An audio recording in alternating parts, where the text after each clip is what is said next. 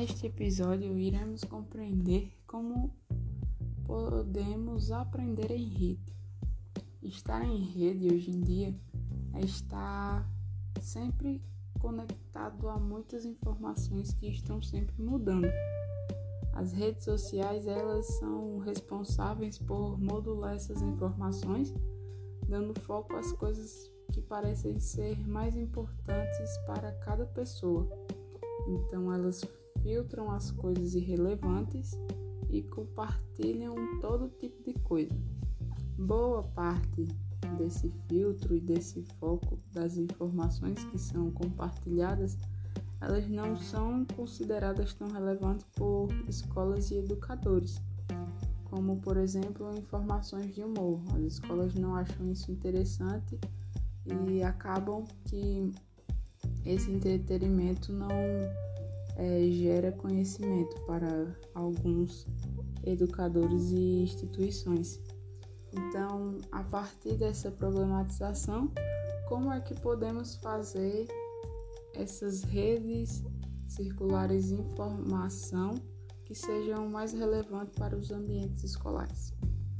Então, o texto ele vai dar algumas opções e alguns passos estratégicos para que isso possa acontecer. E um desses passos seria entender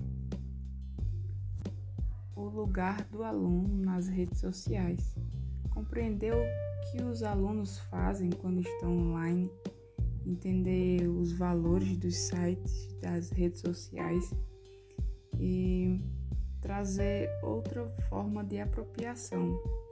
E para que o educador consiga fazer isso, é necessário que ele esteja online também, para ele se situar no ambiente. Então, outro passo que o texto vai passar é criar novas formas de apropriação. E como isso é possível?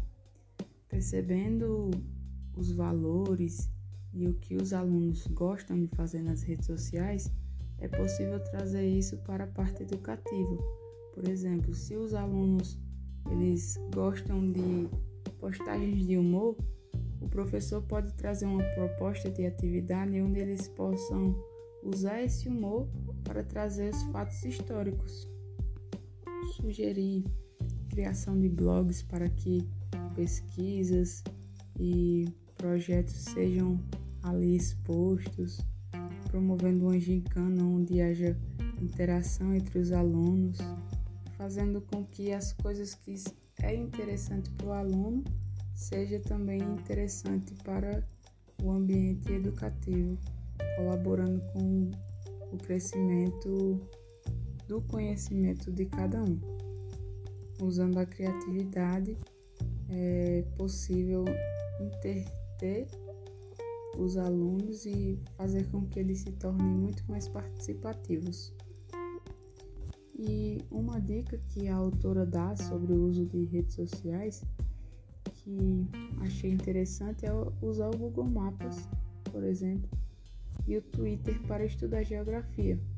Um professor fez isso, convocou sua, sua rede social a propor desafios de localização para que os alunos procurassem nessas ferramentas.